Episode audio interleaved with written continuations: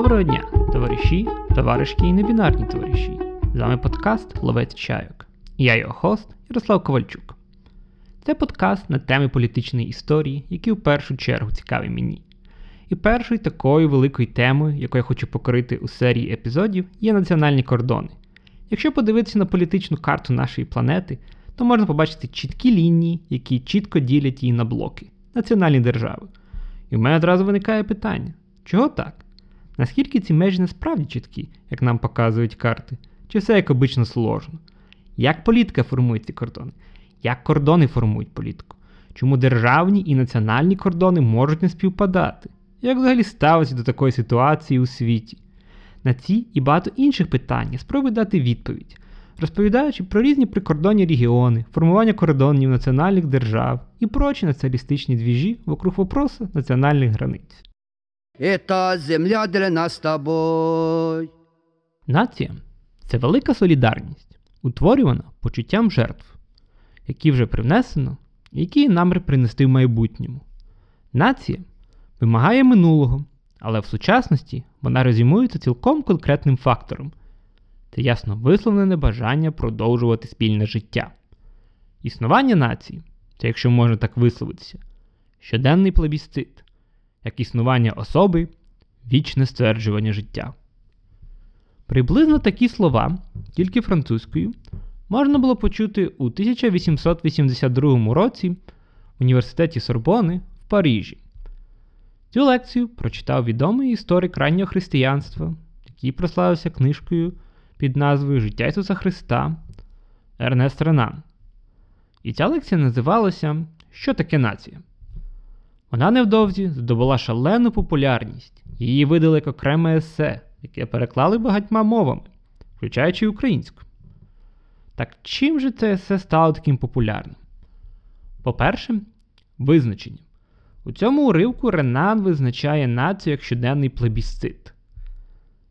Іншими словами, це коли воля громадян виражається у певних діях. Це можуть бути вибори, референдуми, це можуть бути демонстрації, повстання, інколи навіть війни. Будь-які колективні прояви політичного життя вони створюють націю. Нація існує в момент колективної дії. І кожен раз вона збирається таким чином.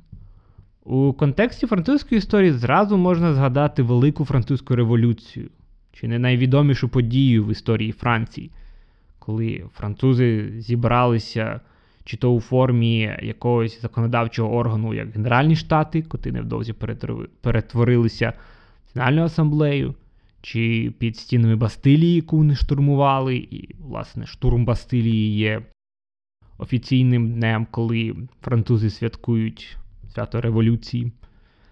І е, всі ці моменти французи збиралися разом і висловлювали волю нації. Хоча французи збиралися разом, збиралася частина суспільства, але ось вона уявлялася, як належить до чогось більшого до нації. І, в принципі, в таких от діях е, стверджувалася ідея нації як рівних громадян, котрі мають одну спільну волю. Ця традиція зазвичай називається традицією громадянського націоналізму, і Ренан один з її класиків, коли нація це об'єднання саме громадян безвідносно до тих ознак, які вони мають, і нація стверджується цими політичними діями, які створюють конкретну політичну форму. І на час Ренана, попри всі перетрубації починаючи з Великої Французької революції і до 1882 року, коли Ренан читав цю лекцію, це була Третя Республіка. І часто громадянський націоналізм асоціюється з Третьою Республікою і Французькою також. Інший важливий момент лекції Ренана це те, про що він говорить, що нація не є. І тут він сперечається з німецькою традицією визначення нації. З самого початку лекцій, тому що попередній уривок, який я зачитав, це з її середини, але уривок, котрий, як би сказав, дає одне з найкращих визначень в самій лекції, що є нація на думку Ренана. Самого початку лекції він заявляє: в наші дні роблять ще більшу помилку, бо змішують расу з нацією, надають етнографічним або скорше лінгвістичним групам зверхність, подібну до зверхності дійсно існуючих народів. І тут він намагається розвести ось цю всю політику, яка створює нації, тобто всі ці демонстрації, всі ці от вибори, референдуми, щоденний плебісцит. Тоді як ем, культурні різні ознаки, вони не є самі по собі політичними, вони не стверджують політичну спільноту як таку, що відрізняється від того, що думало багато німецьких мислителів. І можна було б говорити, що це суперечка суто теоретична з німецькими теоретиками нації французькі теоретики нації, але за цим стоїть конкретне політичне питання. 11 років до того, як Ренан прочитав свою лекцію, Франція втратила території на Сході у війні з Прусією. Ця франко-пруська війна 1870-71 року була важливою національною подією як для Франції, так і для Німеччини. Для Німеччини фактично це стало моментом створення німецької національної держави, яку ми знаємо як Німецьку імперію або Другий Райх. І для Франції це було втратою національних територій, котрі вони вважали невіддільними. І тут цікаво, що, на думку Ренана, важить то політичне самовизначення громадян, котрі як щоденний плебісцит саме визначають, до якої нації вони належать. І на думку Ренана, ці території були втрачені якраз от за рахунок авторитарних дій Німеччини. Тоді як громадяни на місцях точно би висловили свою думку про те, що вони хочуть бути у вільній республіканській Франції. Тут Ренан на самом ділі передьоргує. І Альзас не факт, що хотів би бути у Франції, або бути у Німеччині. Звісно, знайшлася б частина населення, яка була профранцузька, частина населення, яка була пронімецька, але, скоріш за все, всім було просто пофіг. Часто населенню не так цікаво. І ці пафосні слова про щоденний плебісцит, що всі громадяни, вони ще, якщо навіть не беруть участь в штурмі Бастилії, але вони ж там душею з тими людьми, які штурмують, або з тими людьми, хто засідають в Штатах. Це гарні слова, і це політична програма громадянських націоналістів. Що ж е, я пропоную зробити у цьому епізоді, це глянути, якось сперечалися от з цією проблемною територією Ельзасу, тому що говорили про Ельзас і Лотарингію, Лотарингія це трошки окрема історія. Пропоную зосередитися лише на одному Ельзасі. І я би хотів подивитися на те, як Франція і Німеччина у 19 столітті, у першій половині 20 століття вибудовували свої аргументи, чому Ельзас є чи то французьким, чи то німецьким. І давайте спочатку розберемося, що таке Ельзас і як він опинився у Франції.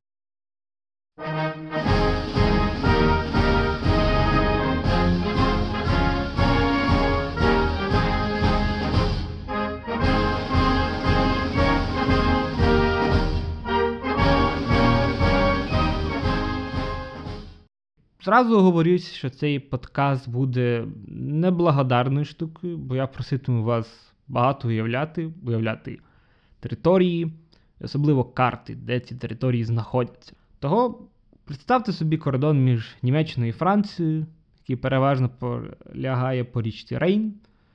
Для людей, які люблять копнути далеко в історію, це також кордон між гальськими і германськими племенами. У середньовіччі це приблизно межа між е, священно-Римською імперією е, германської нації і тим, що сформувалося трошки пізніше середньовіччя у Французьке королівство. І може здатися, що цей кордон, який існує так от вічно, бо ми маємо якісь політичні великі утворення по цій самій лінії, був створений самою природою. У нас є чіткі природні маркери або Богом, або я не знаю, якимось іншим надприроднім створінням, котре визначає наше життя. Но в цьому подкасті я буду говорити, що природних кордонів не існує, і Рейн тут не виключення. Тому що в Ельзаса в нього якраз от є два природних кордони, які ми можемо чітко побачити. Це річка Рейн на сході, і ця річка, власне, відділяє Ельзас від решти Німеччини, яку ми знаємо сьогодні. І це фактично кордон між Францією і Німеччиною, тому що Ельзас знаходиться в території Франції. І на заході від Франції відділяють її гірський масив е, Вогези. По моєму скромному мненню, людина, яка виросла в Закарпатті, я б сказав би, що гори це серйозніший кордон, ніж річка. В плані то як добиратися до решти людей, то річка це один з варіантів. Але важливо тому, що як ці природні кордони взаємодіють з політикою. Важливо говорити про те, що якщо уявляти карту Франції, то французькі картографи-націоналісти часто малюють її у вигляді шестикутника. І це от в чомусь така особливість, що це природньо сформована карта Франції, хоча от це просто накинута річ. І Ельзас якраз знаходиться у верхньому правому куті, тобто є верхні і нижні кути, і є два кути по бокам. Ось якраз в верхньому правому куті, на сході, і сам кут, власне, в ньому лежить головне місто Ельзасу, місто Страсбург. Багато людей, напевно, чули про це місто. Цей шестикутник оформився не зразу, і навіть відносно ну, недавно, якщо ми подивимося до сучасної історії. І Ельзас попав у Францію, коли королем Франції якраз був, певно, найпопулярний французький король Луї XIV, король Сонце. І потрапив на Францію по ітогам е, найкривавішої війни, однієї з найкривавіших війн, напевно, в Європі на той час 30-літньої війни е, у 1648 році. І це, до речі, дуже важливий історичний момент, тож фактично 30-літня війна була ще й переходом між релігійними війнами, коли католики, різні протестанти між собою е, махалися за те, щоб визначити, ну, деяка релігія домінує. Протестанти ненавиділи католики, католики протестантів.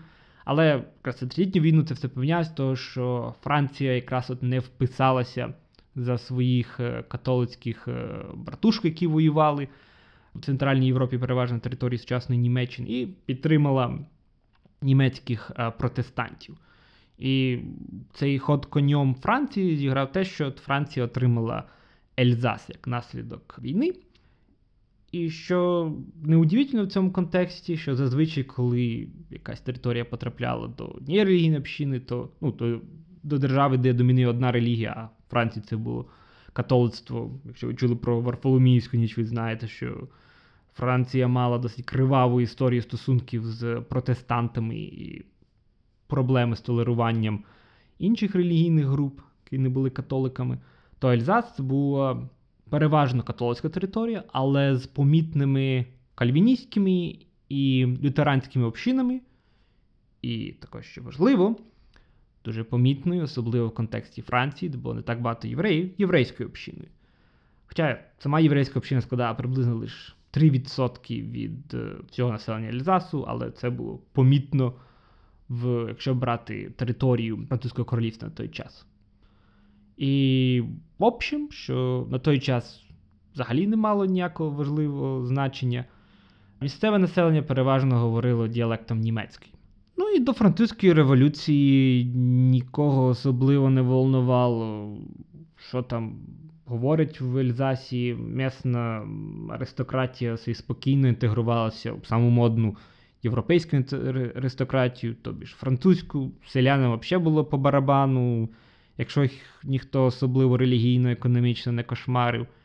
І от ударяє Велика Французька революція у 1789 році, і Ельзас, як і решта території, прям запригає цей водоворот політичних подій. Не сказати, що якось особливо вирізняється якоюсь там нелояльністю чи лояльністю. Це ну, нормальна французька територія. І взагалі деякі важливі події відбуваються на території Ельзасу. Це прикордонна область, тобто намагаються вторгнутися, антифранцузька коаліція, Ельзас йдуть французьку армію. І взагалі, сьогодні в Страсбурзі, наприклад, ви можете знайти табличку, що тут, у 1792 році, інженер Клод Деліль написав військову пісню Рейнської армії. Якщо ви чуть-чуть більше знаєте про гімн Франції, це от його першопочаткова назва. Тому що це майбутнє Марсельєза. І можна побачити, що Страсбург вже стає не лише кутом в французькому шестикутнику, а тут відбуваються важливі національні події. Тут створюється майбутній гімн. Тому як це ж Франція без цієї території? Ну, що важливо з французької революції, що політику вриваються маси. Маси вриваються прямо з ноги. І вони діють активно, напористо. Держава, котра намагається стабілізувати ситуацію, починає більше цікавитися, от що це за люди там в неї живуть на її території, якщо вони приймають таку от активну участь в політиці. І от особливо в контексті, коли державний апарат в 17-18 столітті стає більш бюрократичним, більш унормованим. Державу цікавить збирання налогів, але так само відбувається демократизація політики, тому потрібно більше більше знати про населення, щоб ним краще управляти. І тут перша французька влада починає цікавитися питанням, яке фактично отруїть політичне життя Ельзасу в пізньому 19 столітті, в першій половині 20 століття, та й, в принципі, отравить життя всього світу, включаючи, я б сказав, Україну сьогодні. Саме питанням, а якою мовою говорять її громадяни?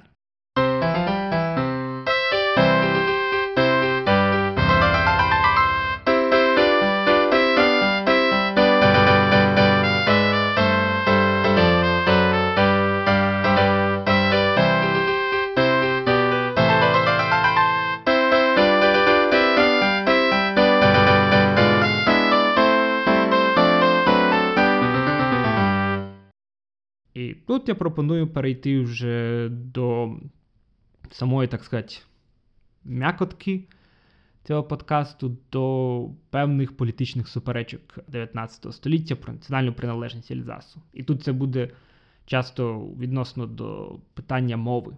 Тому що мова і націоналізм, е, вони, я б сказав, скоріш за все, на жаль, чи не завжди, на жаль, але пов'язані. І зразу дисклеймер.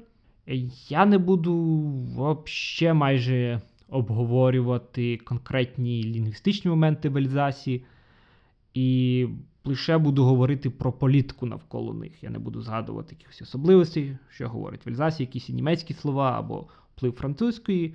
Того взагалі не розчитуйте, що почуєте тут щось про те, як ельзаська вписується, чи є якийсь континуум між французькою і німецькою, чи це якісь там особливості німецької. Ні. Про всі ці лінгвістичні штуки тут не буде. Тут лише буде про політику навколо них. І повертаючись до питання політики і мови, одразу поговоримо про період, котрий настав після Французької революції, наполеонівський час, тому що саме в цей час Франція вперше задумується питанням, а хто у нас тут живе, якою мовою вони розмовляють. І цим питанням зайнялося новостворене бюро статистики при Наполеоні у 1806 році. Це момент, коли наполеонівське правління в своєму зеніті, досягнута внутрішня стабільність після перетрубації Великої Французької революції. І взагалі, наполеонівська велика армія нагибає всіх в Європі, ніхто не може з нею совладати. І цей час, так сказати, розквіту це якраз час, коли можна предприймати різні проекти, котрі б вияснювали, там, от, що що, що за населення тут у нас є. І в цей час голова статистичного бюро Етьєн Шарль де Монтре Кокюбер починає збирати інформацію про те, якою мовою розмовляють громадяни Франції. Це насправді був дуже рідкий момент в історії Франції, коли французькі уряди серйозно інтересувалися збором інформації по мовному питанню. Обично французькі уряди, це була історія в кінці 19 століття найбільш відома, ламають населення через коліно і заставляють просто всіх говорити паризьким стандартом французькою. Їх не так цікавить мовне різноманіття. Просто треба, щоб всі говорили одною мовою. Зробити вигляд, що всюди поширення французьке. Але до того, як ми підемо до питання мови, як його виясняв е, Кокюбер, вияснимо, ким же він сам був, тому що це також важливо. Кокюбер народився всередині 18 століття в сім'ї радника Рахункової палати Франції.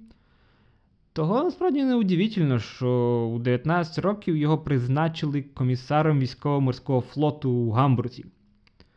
Далі були інші хороші злачні призначення у Дублі, в Амстердамі, які ще підтвердили, що він був потомственним високим чиновником. І навіть ніякі революції не могли це поміняти. Він був завжди востребований, і хороший бюрократ був на вес золота в той час. І Кокюбер себе точно так зарекомендував. Це була ціла когорта таких людей, котрих ніяка революція не могла знести через їхню важливість як бюрократу. Але то, що вирізняло його з решти бюрократів, це те, що от він складав сам і колекціонував дофіга різних карт, і причому за різними принципами.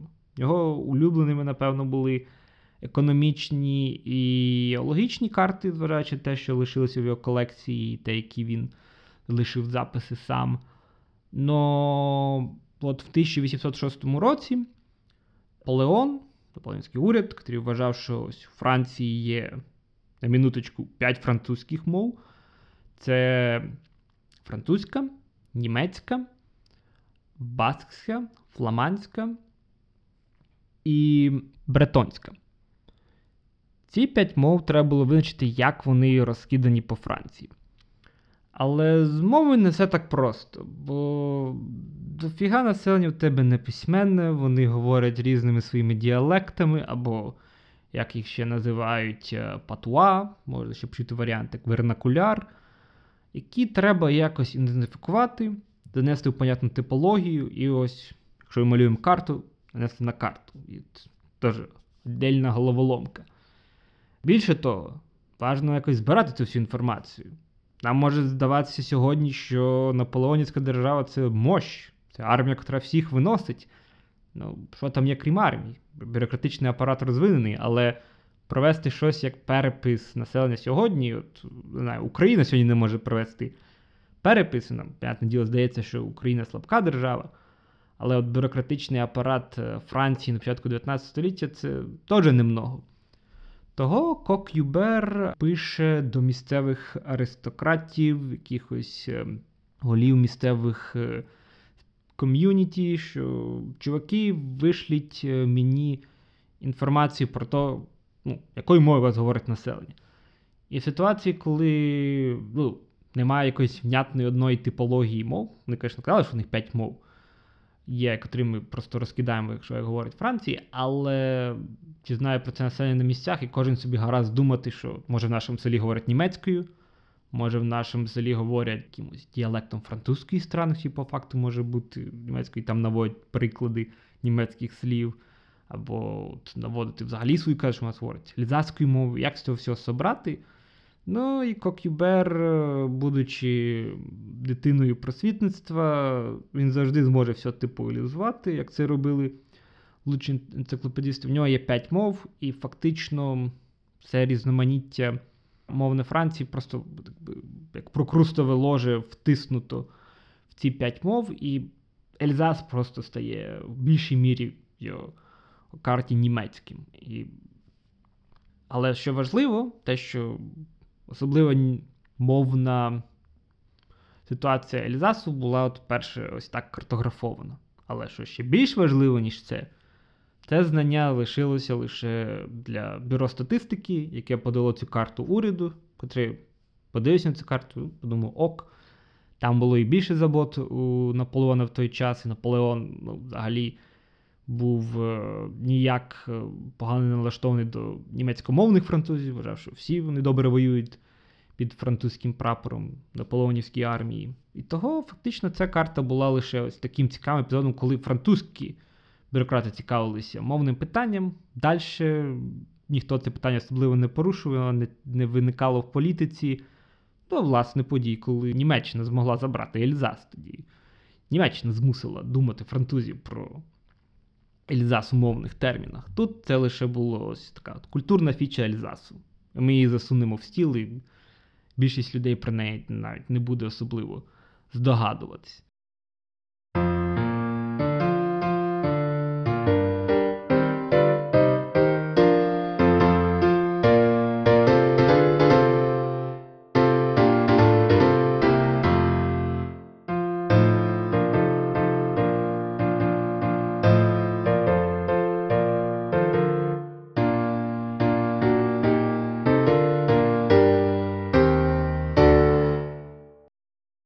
Зовсім інша історія з мовним питанням у німецькій традиції. Там багато людей було в курсі, як далеко простягається німецька мова, на відміну від французів, і переживали це дуже сильно. Нація для німецьких романтиків була культурною спільнотою, де люди говорять спільною мовою. І на відміну від французів, де ідеї нації юзалися для от, ідей народного суверенітету, коли протиставляли народ і короля, наприклад, що короля спочатку, може, треба було обмежити, а потім, коли все стало очень плохо під час французької революції, можна і взагалі стратити і проголосити республіку.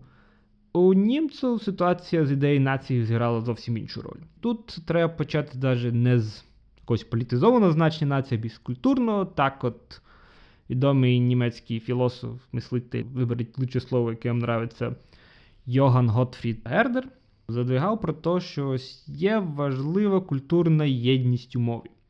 Він був німецьким романтиком, який захоплювався народною культурою і шукав в ній смисл своєї житті і смисл в житті остальних людей. І конкретно для Гердера мова була самою важною частю народу, і навіть не дивився на якісь обради, костюми. Він бачив в ній те, що існує довше, ніж одне людське життя. Вона точно зв'язує ось тепер людей з їхніми предками. І що саме важне в мові, це те, що вона задає, як ми думаємо, в принципі. Що ось люди, наприклад, французької, вони ваще по-другому думають. А от люди німецькою, або ось е, люди там цікавився дофіга слов'янами, він взагалі ідеалізував слов'ян як якихось таких ідеальних, такі ідеальні маси народу, де от народна культура цвіте і пахне. Ось там от зовсім інший спосіб мислення і життя.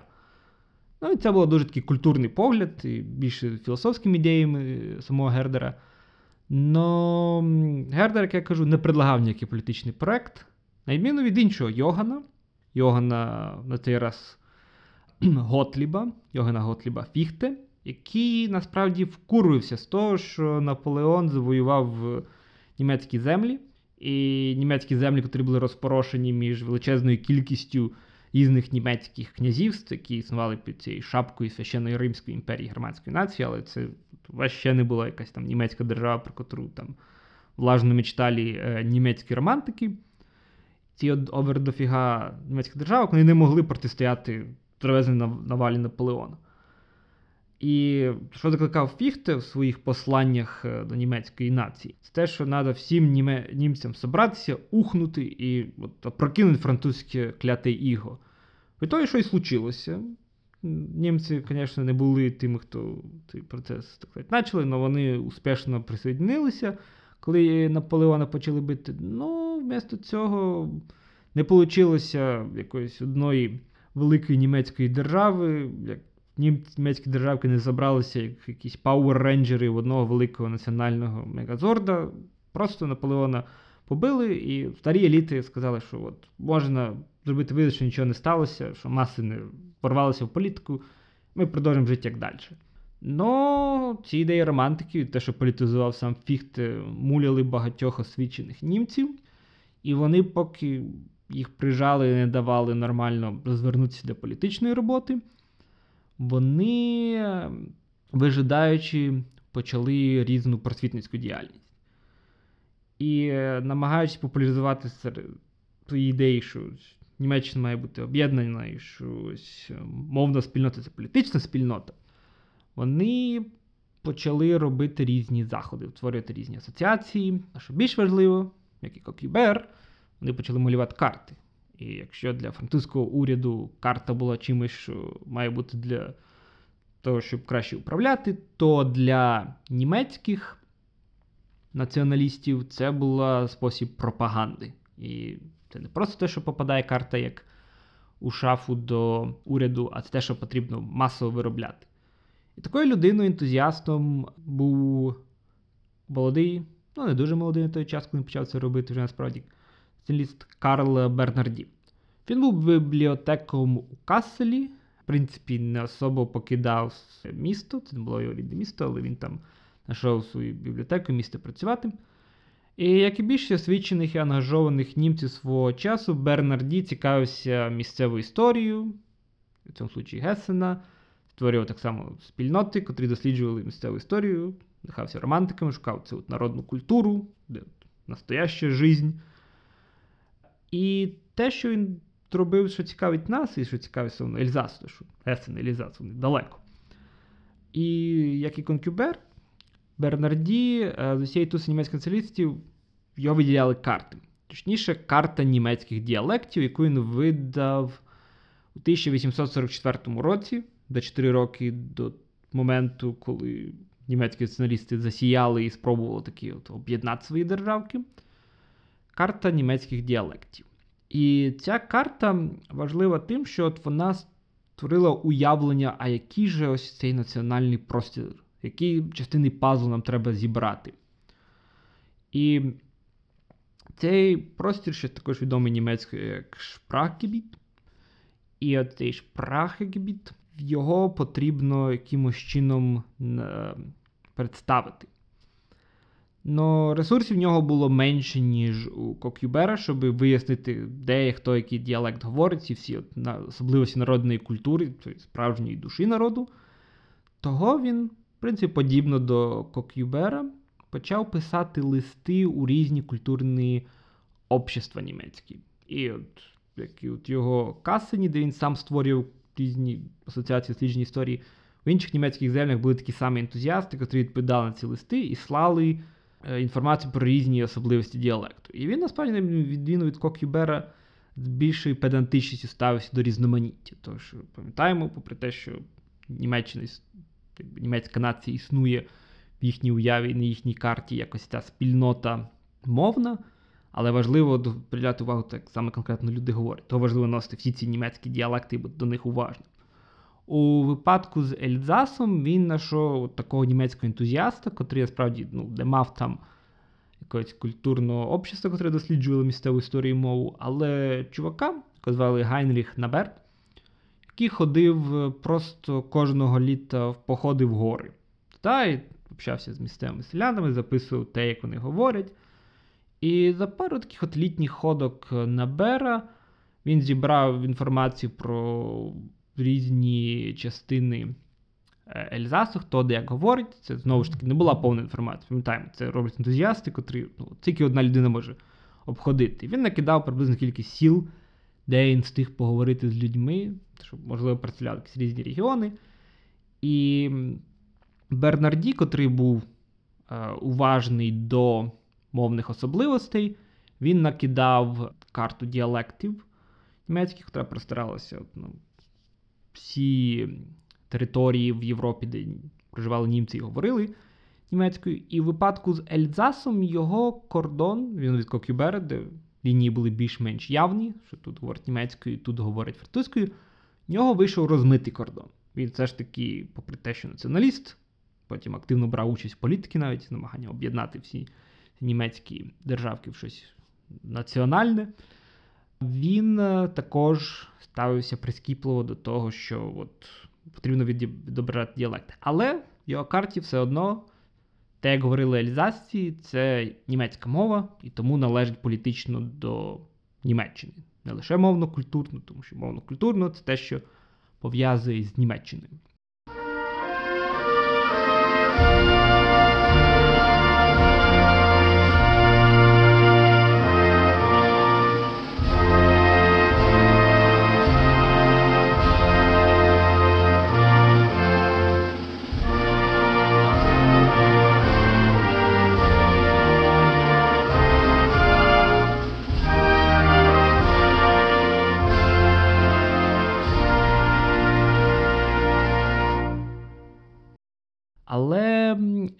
Ельзас в той час, коли Бернарді це все складав і каже, коли відбулася революція 48-го року, він був більше в подіях е, французьких, ніж німецьких. Як ми знаємо, лише франко-пруська війна 70-71 року це змінила. І в самому Ельзасі відбувалися події, котрі також намагалися сформувати ідею, а що це значить, що Ельзасі говорить ось так от. І от з 1830-х років в самому Ельзасі починається регіональний культурний рух зі збереження того, як місцеві ходять в церкву, яку вони ходять, то як вони розмовляють, і, так би мовити, намагатися музифікуювати ці всі от, культурні фічі Ельзасу. І одним з таких от місцевих ентузіастів, який прийшов трошки пізніше у цей регіональний рух, приблизно у 1850-60-х роках, був протестантський пастор Луї Густав Лібіг. І на відміну від Кокюбера і Бернарді, він був ельзасцем, тобто був в цьому от регіональному русі. Він родився в Страсбурзі. В своєму рідному місті він закінчив теологію і почав займатися пасторством. Але він не затримався в Ельзасі, він швидко почав подорожувати. Однією з головних точок, де він зупинився, це був Алжир внезапно, тому що в Алжирі було багато мігрантів самого Ельзасу і з Швейцарії, які вимагали пасторів, котрі ним спілкувалися не лише французькою, а й німецькою. Вимагали білінгвальних пасторів, і Лібіг для цього чудово підходив. І поряд з його пасторством і обов'язками релігійними в нього зберігався інтерес до мов. Так він, наприклад, вивчив окситанську, яку фактично французька шкільна політика з запровадження, яке згадував до цього паризького стандарту французької, винищила цю особливість на півдні Франції. Лібіг, як великий регіональний ентузіаст, він цікавиться культурними особливостями на місцях, вивчив окситанську. Але так само він продовжував цікавитись своїм рідним Ельзасом, попри те, що він почав багато часу проводити в Алжирі, його сім'я там осіла. Але сам Лібіг писав діалектом німецької, котрим розмовляли в Ельзасі, поеми, писав вистави під псевдонімом Фонтевіль. Що важливо до наших дебатів про карти, про те, що малювали Бернарді і Кокібер, до цього нанесення на карту Ельзасу, Лібіг також долучився. Але він мав ще менше ресурсів, ніж Бернарді. Він намагався звертатися до французького уряду, коли це був уряд Наполеона III, але уряд Наполеона III казав, що нащо нам знати, якою мовою розмовляють в Ельзасі чи будь-якій іншій території, це ще не цілісообразно. Того Лібіг намагався своїми силами щось там знайти, цікавитися, збирати, тому що от це було також важливо пам'ятати швидко міняючеся суспільство. Те, що хвилювало людей, які цікавляться всіми культурними фічами в той час, вони намагалися заморозити в часі або створити хоча б музей, те, що ось там справжня культура, яка народною, вона якось збережеться. В той час Ельзас активно індустріалізувався, і на початок ХХ століття трошки більше третини населення було пролетаріатом. І це були люди, які відірвані від сільської культури, яку ідеалізували ці всі регіоналісти, так само, як і націоналісти німецькі. І тому Лібіг стався як міг, шукаючи допомогу. І допомога до нього прийшла у 1871 році, коли, власне, Ельзас змінив свою територіальну приналежність. До речі, в цей момент так само Бернарді долучився до того, що ось він, коли Німеччина від'єднала території, він намагався показати, де от саме німці живуть, тому от ми говоримо про Ельзас і Лотарингію, котрих забрали е, німецька держава, то кордони проводилися, зокрема, з консультаційськими чуваками, як е, Бернарді, котрі малювали, де точно живуть, тому не вся Лотарингія, як історичний регіон Лотарингії були забрані, але більшість Ельзасу були забрані до Німецької імперії. І от ці всі мовні чуваки, вони якраз відіграли роль. І тому німецька держава вона спонсорувала всі ці культурні речі, коли там хтось намагався подивитися на місцеві діалектичні особливості мовні. І Лібіг добре співпрацював, знайшов співпрацю з німецьким урядом того часу, хоча він не був взагалі німецьким націоналістом, він продовжував працювати в Алжирі, він отримав нагороди від французького уряду, але його проект нанести різні діалектичні форми і скласти карту самого Ельзасу, без відносин до німецького чи до французького якогось проекту, але ось саме Ельзасу е, здобув підтримку саме в Німеччині, тому що Ренан називав жахливим авторитарним накидуванням якоїсь етнічного націоналізму цей жахливий етнічний націоналізм цікавився культурними особливостями, на відміну від няшного французького громадянського націоналізму. І ось Лібіг почав працю за своє дослідження. Він склав детальну анкету про те, як говорять у певному якомусь селі, населеному пункті. Переважно він цікавився селами, не так великими містами, тому що великі міста вони знищували цю народну культуру. Кому ж роздавати ці, ці всі анкети? Тебе трошки підтримує уряд, але тебе не так багато ресурсів. І він почав вишуковувати місцевих вчителів, котрі були, що обов'язково не прислані кудись, чи то з Німеччини. В той випадок, коли вже він проводив своє дослідження, це вже не була Франція, тому багато французів, які приїхали, виїхало. А саме прислані, котрі були з Німеччини, тобто це повинні були люди, котрі були місцевими, розбиралися в місцевій специфіки, розмовляли цим діалектом свого села, але були достатньо освічені, що могли заповнити цю анкету з різними особливостями. Це був цікавий підхід. І Лібіг фактично збирав цю анкету і відомості до кінця свого життя, і карта, яку він складав, фотографуючи ці всі особливості діалектичні Ельзасу, вийшла вже після його смерті. Цей цікавий такий дотошний підхід, котрий намагався от вловити саме місцеві особливості, котрий відрізнявся від того, що робили Кокюбер і Бернарді з огляду на свої політичні інтереси, навіть Бернарді, котрий був більш чутливий до місцевих особливостей, але все одно він дивився оком е, німецького націоналіста на ці речі.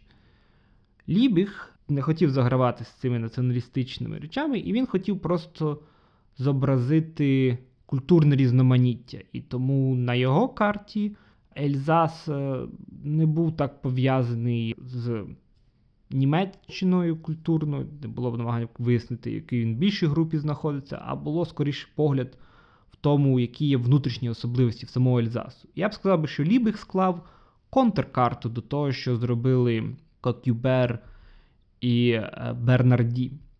Тому що він намагається показати національно нейтральний погляд, питання, котре активно використовується націоналістами. Тому що такою мовою розмовляють, і це є якоюсь підставою для того, щоб визначити, а де політично ці люди знаходяться. І такі люди, як е, Лібіг, для них насправді не лишалося багато місця в зростаючій напрузі між Францією і Німеччиною, котра фактично вилилася у дві світові війни. Вони не були причиною двох світових війн, але фронт лежав якраз на Ельзасі, території, які сперечалися. І Лібіха, деякі називали нейтралами, регіоналістами, їх стало все менше і менше, як я зазначив. І тому у наступному епізоді свого подкасту, вибачте, що я закінчу такому кліфхенгері, представив лише три позиції. Я буду говорити про те, як ці кордони, котрі уявлялися, чи то французькими, чи то німецькими націоналістами, чи то навіть перспективою місцевих регіоналістів, котрі цікавилися особливостями місцевого життя, яких можна зберегти, як вони всі стали частиною радикальної політики першої половини ХХ століття.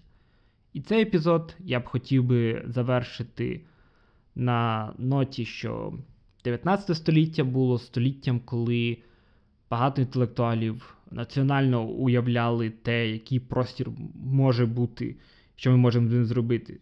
Самі люди на місцях е, часто не відчували реально, що які, які наслідки можуть мати ці уявлення. Але 20 століття це змінило, і про це я поговорю наступного разу. Дякую дуже за увагу.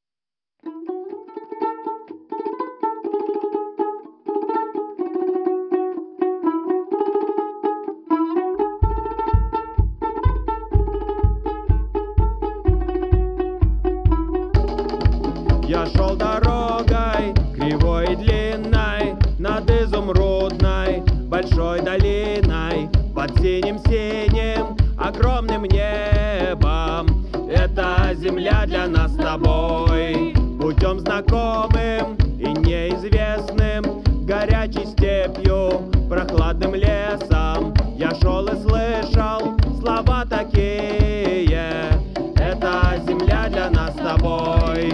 Я здесь хозяин, ты здесь хозяин, любой рабочий, студент-крестьянин, шахтер-строитель, шофер-учитель. Это земля для нас с тобой.